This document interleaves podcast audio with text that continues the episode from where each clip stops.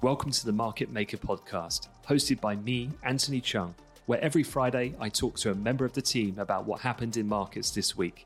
From macro themes and single stock news to cryptocurrencies and careers in finance, our aim is simple to make finance interesting and easy to understand for everyone. So let's get to it.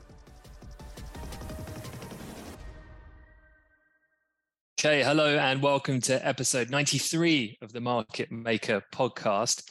And I feel very privileged because Piers Curran has decided to join me this week. He's made some space in his schedule. And well, sorry, Piers, there was I don't think we've heard the story yet about that I'm now sat here doing this podcast with a full-blown celebrity. Uh, yeah, it did. Well, well, firstly, you know, you're lucky I've managed to fit you in. I mean, obviously I've got a tight schedule, and um, yeah, just just count yourself lucky, basically. But yeah, the uh, yeah, I'm I'm famous, um, I, and I've got an official measure for what what actually fame is. Yep. Um, so as, as, as, as, as I was telling you, I was in Birmingham last week um, and uh, I was coming back from, but I was at the University of Birmingham. In fact, we run a few kind of modules and stuff there. So I was just up in Birmingham, and then coming back on the train at night, and there was problems with the train, and I had to get a connecting train from um, a lovely place um, on, on, in this country that I'm sure everyone will have been to. Classic holiday destination, Nuneaton. Mm. Uh, and so I was a connecting train there. Got so I was on the platform in Nuneaton, and then got on there, and someone else got on. And anyway, I sat down, and then um, yeah, lo and behold, someone else like plunks themselves right in front of me, and I was about to kind of tuck into some food because I hadn't eaten all day, and he plunks himself in front of me. He goes, uh, "You that guy off that podcast?" and, and, I was of, like, of well, which your response is what? Don't know what you're talking about. no, I'm not. Leave me alone. yeah. So being recognised on a train in Nuneaton mm. Mm. is now the official measure okay. of fame. So unless unless that's happened to you, I don't think you're famous. Yeah. Well, I mean, hello and thank you for that person for listening. Yeah. So hopefully listening to this episode. Yeah, and can he connect with me on LinkedIn? I asked him to. He works at um, Schroders, he said he was going to connect. So a reminder, connect with me, please. You you haven't followed through on your promise. Anyway. Obviously, uh, your chat up lines need a bit of work uh, here, yeah. but um, obviously the other thing, very, an anti-climax in reality, obviously. yeah. um, another thing that I have seen is Spotify have started doing their year wrapped, and if you're a Spotify user, you'll know what uh, I'm yeah. talking about. It basically auto generates some quite cool graphics around your most listened to tracks, your most listened to podcasts, so on and so forth. And shout out to Elliot Rumble. Yes. Who um we I think we're there above Morgan Stanley and above yeah. the FT Piers. So um that's right. In terms of Elliot's uh, listening hours, yeah. I mean, quite rightly. so yeah, I mean, if um, if we do pop up on your feed, it would be amazing if you could share it on your on your socials, and uh, it would do a great deal, I'm sure, to just get the word out and and can I, get more people can I listening. Set, can I set a challenge? Because uh, another shout out to Stephen, Stephen Barnett, obviously Amplify. He, has been on a couple of the podcasts going back, but he he dropped his in the Slack chat this morning, and he's clocked 1,762 minutes uh, listening to to us, which is well, I know what to make of that. that's, a, that's a prison sentence. um, but yeah, I mean, look, if it, if that pops up in your feed, um, and you could do like Elliot has done, which is share it. I guess LinkedIn is kind of the the optimal platform for that sort of stuff. Uh, if you think people would be interested, it'd be much appreciated. But look, let's get straight down to it um, because I know, given the celeb that you are, Piers, I've already got you, I think, for another 15 minutes. So we're going to talk a little bit about uh, a keynote speech from the Fed Chair Jerome Powell, which sent equities rocketing yesterday. So I want you to break that down for us. What was said, What are your thoughts? Where do we go from here? And then talk a little bit about oil because of the looming OPEC meeting, which is coming in a couple of days' time. And there's been quite a lot of rumors flying around about what could happen. And there's a few different elements I think that need explaining around uh, what might influence their decisions. So let's start. With, with Jay Powell. What happened yesterday? Yeah, well, what happened was stocks went sharply higher um, off the back of what Jay Powell was saying. That just kind of meant lots of headlines fodder for the press. So um, I think the S&P, let me get this right, was up 3%. I've lost my stat now. I think it was up three, three odd or 3.1%, I think it was on the day. The NASDAQ was up 4.4%. Just meant these indices closed out November uh, in a, with a positive month, and uh, which meant two months in a row of, of gains for US stocks, which is actually the first time they've strung together two months back to back um, since last year. So, um, so yeah, very positive run into the close last night. And this comes actually just weirdly bang on the anniversary. So yesterday was the 30th of November. We're recording this on Thursday, the first. Um, so yesterday happened to be the anniversary of the Fed pivot, the first one, because back on the 30th of November, 2021, um, Powell delivered a speech that then, with, with, hindsight, became to be the turning point in the Fed's sort of view on inflation and how they were going to tackle it. Prior to the 30th of November 2021, the Fed were downplaying inflation. They were using that word transitory, as you'll mm. remember, and look, don't worry, no big deal, blah, blah, blah. But on the 30th of November 2021, uh, Powell made a speech and he said, look, inflation pressures were high.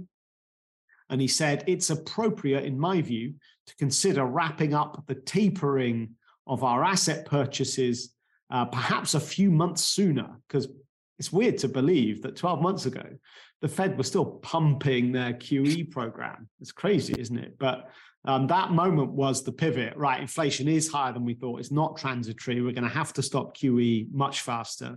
And that then started this super steep tightening cycle, right? So that was a the anniversary that was yesterday. Anyway, just so happens Powell was speaking yesterday. Um, and it's yeah, quite nice timing because maybe yesterday again is a bit of another pivot. Um, although the pivot was kind of preempted with the Fed meeting and the um, the last Fed meeting and the Fed minutes and maybe the inflation data that we had um, a few weeks back. But what he said last night to make markets rocket higher, he said the time for moderating the pace of rate increases may come as soon as the December meeting. So there's not there's nothing new there, right? Markets are kind of already thinking they'll drop to a 50 basis point hike in their December meeting, having hiked 75 basis points at the previous four meetings. So, but this is like the clearest evidence yet from the man himself that December will be a 0.5% hike. So, so that's obviously good just to get even more certainty on that. Um, he said some interesting stuff like, My colleagues and I do not want to over tighten. Um, I will simply say that we have more ground to cover. History is cautious, or history cautions strongly against prematurely loosening policy. So he kind of uh, contradicted himself a little bit there. So he's basically saying, look, we're going to slow down. Uh, we don't want to over tighten, but you know, we don't want to prematurely loosen either. Hmm. So those hoping for our interest rate cuts in 2023, maybe that's a bit ambitious, but obviously that will that will you know play out um, and it's data dependent, right? So if your view is that inflation is going to come down pretty quickly next year, then even though he said what he said last night, you know, don't expect premature loosening. If your view is inflation will drop sharply, then we could well start to see the Fed you know, with that data coming through, start to go, well, all right, maybe it is time to start cutting rates. So, yeah, a kind of dovish angle to his speech last night that traders got a hold of and ramped up the equity space, you know, across the piece. The, one thing, maybe just to elaborate, he spoke specifically about the labor market. So maybe yeah. a bit of color on that. He said, in order to bring inflation back down, he warned that the labour market must become substantially softer and there would need to be a sustained period of below trend growth. So, in layman terms, what's, what's he telling us there? Well, he, he's saying that because for the last, because it's non farm payrolls tomorrow, right? So, how many jobs were created in November? If you take the last three months, so job creation in August, September, and October, then the average for the three is 290,000 jobs created per month, right? Now, you need you'd expect job create like like if the labor market was flat and the economy was flat, you'd you kind of need a hundred thousand jobs created a month just to absorb the population growth. Okay. So that 100,000 a month is like your neutral level. Okay. So 290,000, well, that's 190,000 above neutral jobs being created. So he's saying that's still actually super strong. And ultimately, we're going to need to see the labor market turn and pivot, and we're going to need to see job losses, which then results in that demand destruction, which then leads to price pressures falling. So he's basically saying that, look, you know, the labor market is still super strong. So that's why I don't expect any rate cuts anytime soon, is what he's saying. So the now the fact he's put that job creation thing, he's just put that right up at the top of the agenda um, in terms of incoming data in the future. And actually, I can point towards evidence of that. It just happened nine minutes ago because you asked me just before we hit record, you know, what's happened with stocks this morning because you've been out at a meeting, and I was saying, well, they're basically flat compared to last night. So they rallied into the close last night off the back of Powell's comments, and then they're flat. You know, U.S. futures trading flat this morning, so just hanging on to those gains, but nothing more. Until 1:30 p.m., they've just spiked and ramped higher again because we've just had the Challenger job cuts numbers, and they have massively gone up. So 76,835 jobs cut in November. That's the highest number since January 2021. So job cuts looks mm. like they're beginning. And that's not a surprise because we've heard from all the tech, big tech firms, you know, we're laying off 10,000 here and 10,000 there and Twitter cutting their workforce in half. Google thinking about job cuts you know, what was it, 11,000 job cuts at Facebook, um, all the rest of it. So it's not a surprise. Um, but the fact Powell's put, he's put job job numbers front and center now, I think, for the months ahead, for us now to gauge not when will they end the hiking cycle, because we think that's now in and it'll end either with the December meeting being the last hike or maybe one more hike of 25 basis points thereafter. So we're pretty sure where the top of this hiking cycle is. So now it's all about, well, when's the start of the cutting cycle? Hmm. So in terms of like the equity move that we're seeing at the moment, most banks on the street have been saying, like your JPs, your MSs, and so on, that this was a temporary rally, and that hmm. actually we were going to go back down, retest, print new lows again on the back of valuation multiples still to decompress or language that they use. Yeah. Have they got that wrong now then? And actually couple this with what might be happening in China, although there's violent protesting, if there is a softening in the COVID protocols. It's very hard. I mean, look, I think it's it's it's a super hard one to call right now. I think it's really, you know, I think we were talking about the bottom a few weeks ago, and uh, you know, it looks like the bottom's in, and the Fed's now saying, right, we're going to hike at a slower rate, and and we've had a bounce. And so the question is, was the bottom a few weeks ago? Was it the bottom of this whole thing, um, or not? And I think it's it's hard to call. I think the bottom for the year's in. So, and I think we might have a positive December. You know, the Santa rally uh, December is typically a very positive month for stocks, and I think you know we just need another you know soft inflation number out of the US for December, or a really soft non-farm payrolls number tomorrow, mm. just to kind of continue that upward trajectory. What happens in 2023? You know, is this another temporary bounce on what continues to be an onward going downward longer term trend? I mean, I think that's hard to call, and it's entirely based on the inflation beast And does it come down sharply? It's entirely dependent on the geopolitical factors, you know, of which obviously Russia's one, but then what about China, as you're saying? And, you know, and I think they're really hard to call and predict. Um, so I, I, don't know. The jury's out on that, and I think we'll assess that in a month or so's time. Um, I think, but but for now, I think we're still pointing pretty positively into year end. I I would say. Okay. Well, look, we've got a couple of minutes left, so let's pivot over to pivot over to um, oil, and let's talk yes. a little bit about OPEC because there's a virtual meeting happening on December 4th. And actually, just by fact of it being virtual, sources have suggested there won't be any policy change, um, which I can kind of get to a certain extent. Is that I didn't realize it was virtual then? Why, why are they? Is that normal, or why are they doing virtual? It's not well. COVID, it was. It would. It wouldn't be normal, and they've yeah. only recently decided to do that.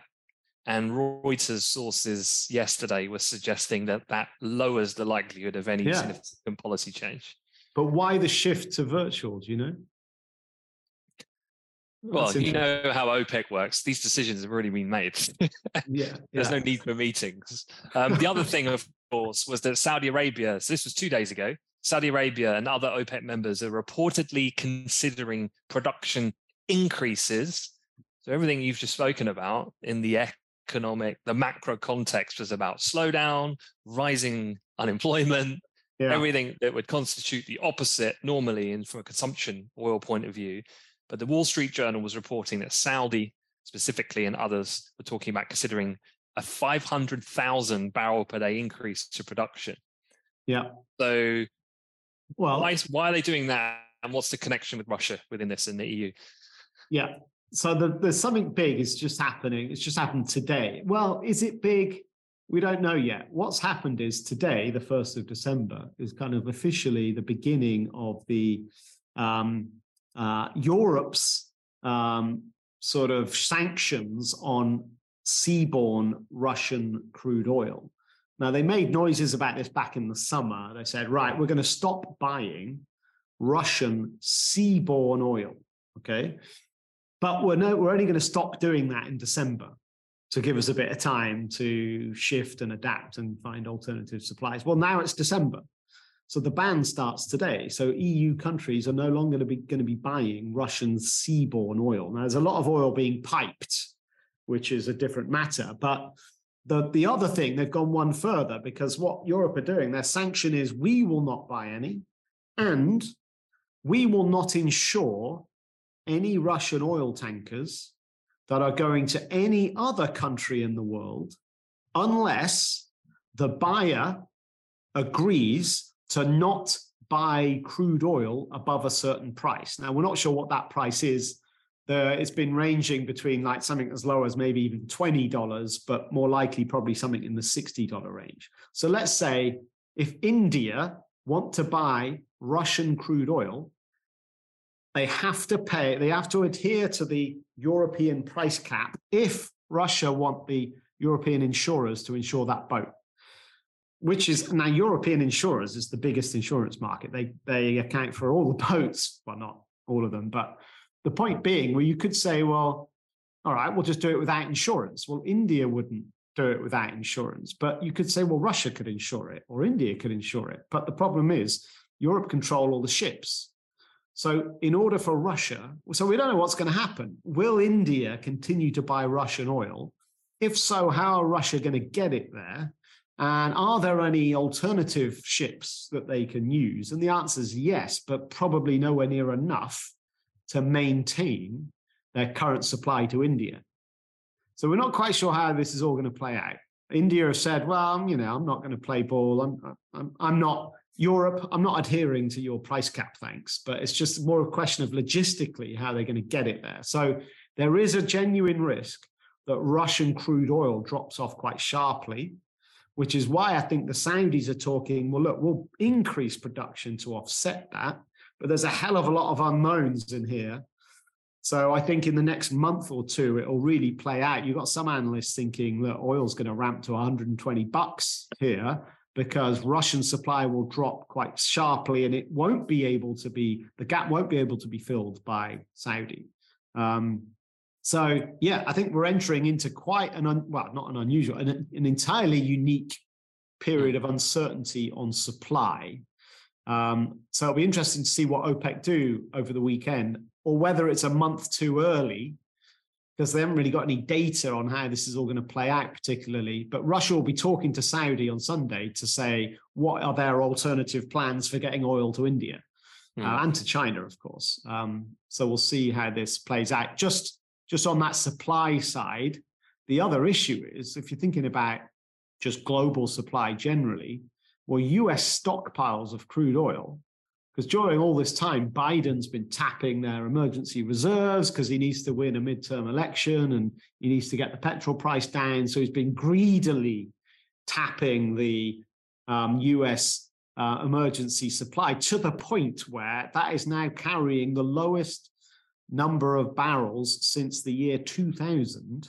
And actually, if they keep going, they're not far off having the lowest amount of emergency supply since the 1980s.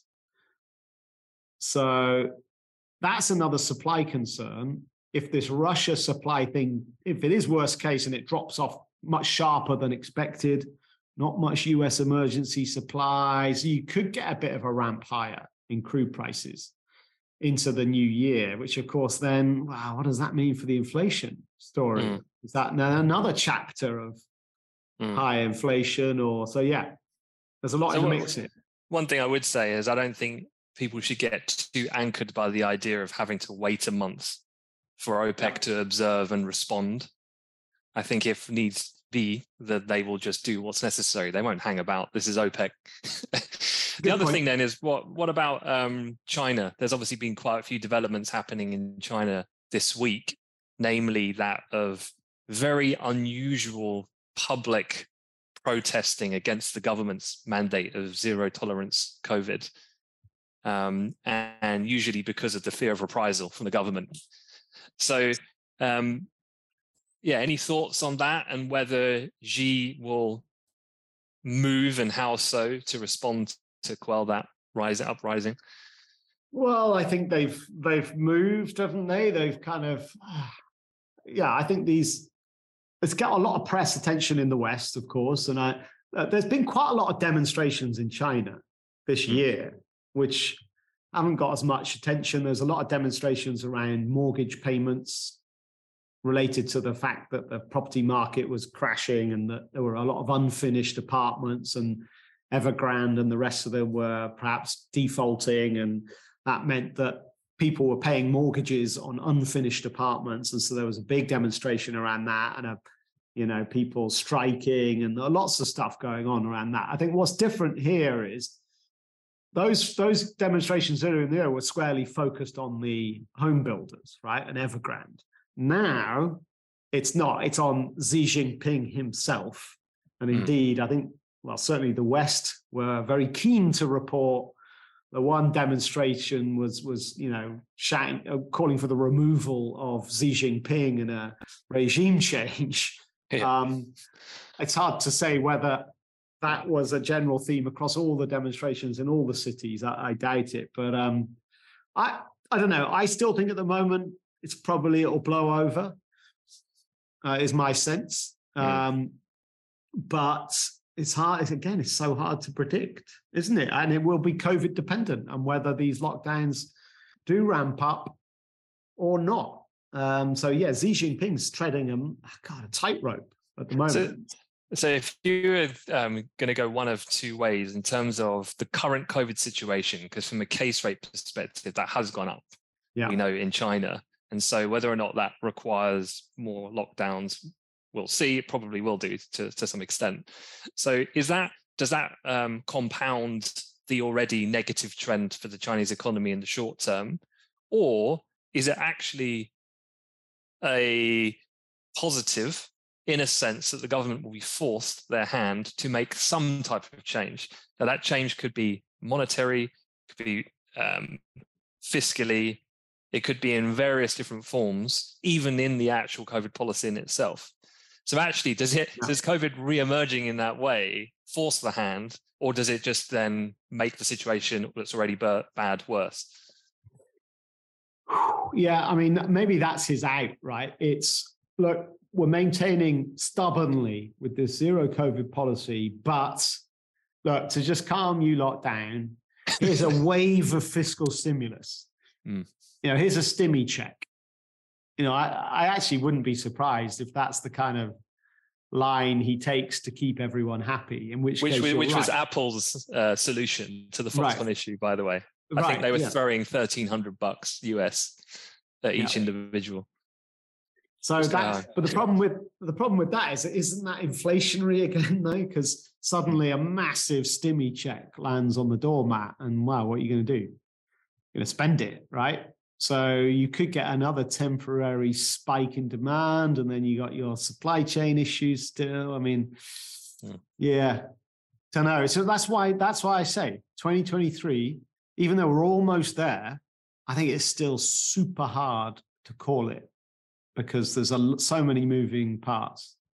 Yeah. So I'm kind of in a wait and see. I'm a I'm a relatively positive into year end, with then let's let's wait and see till we get there as to what I think about next year.